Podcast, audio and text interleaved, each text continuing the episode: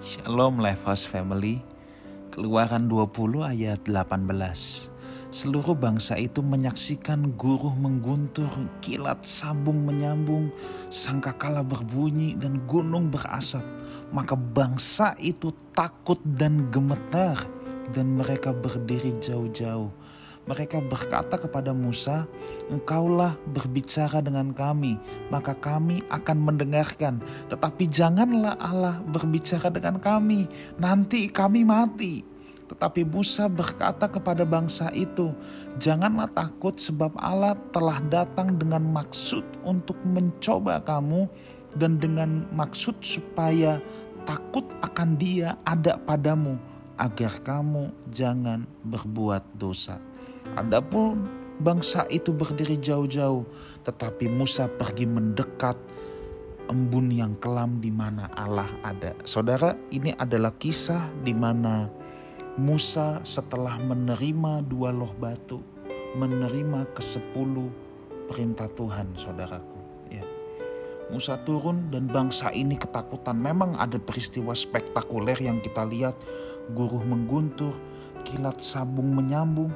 Tetapi kalau saudara lihat, bukankah kita suka bilang Tuhan berbicaralah pada kami.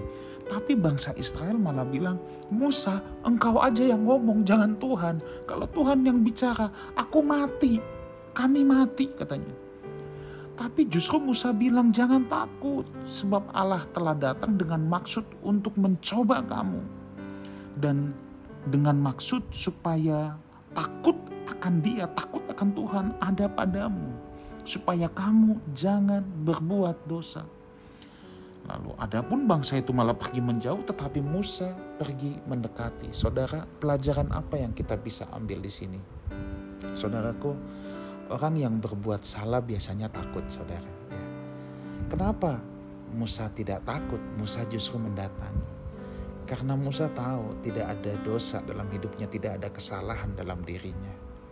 Tetapi bangsa Israel yang sepanjang perjalanan bersungut-sungut, mengeluh, mengingat Mesir terus, melawan apa yang Tuhan perintahkan, mereka tahu bahwa keadaan dia tidak baik, keadaan dia kotor di hadapan Tuhan. Itulah sebabnya dia tidak berani mendekat. Sedangkan Musa yang bersih hidupnya, dia santai saja.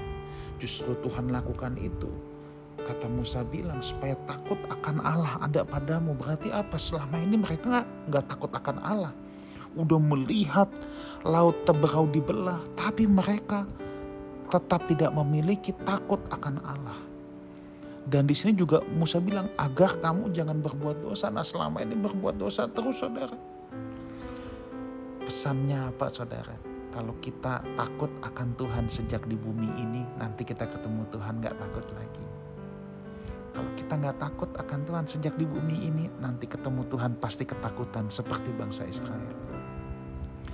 Musa adalah disebut juga sahabat Allah karena dia sahabat dalam segala kondisi.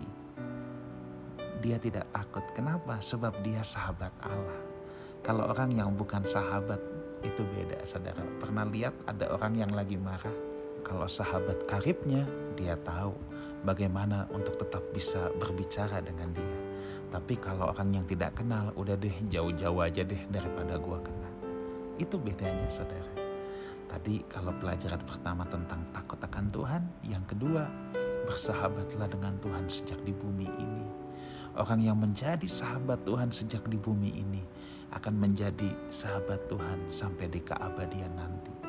Kalau bangsa Israel hidup bersih, takut akan Tuhan ada padanya, tidak suka berbuat dosa, saya yakin mereka tidak takut, saudara.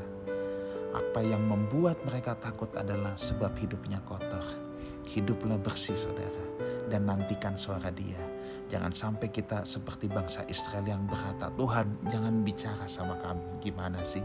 Justru kita mau Tuhan berbicara kepada kita setiap hari.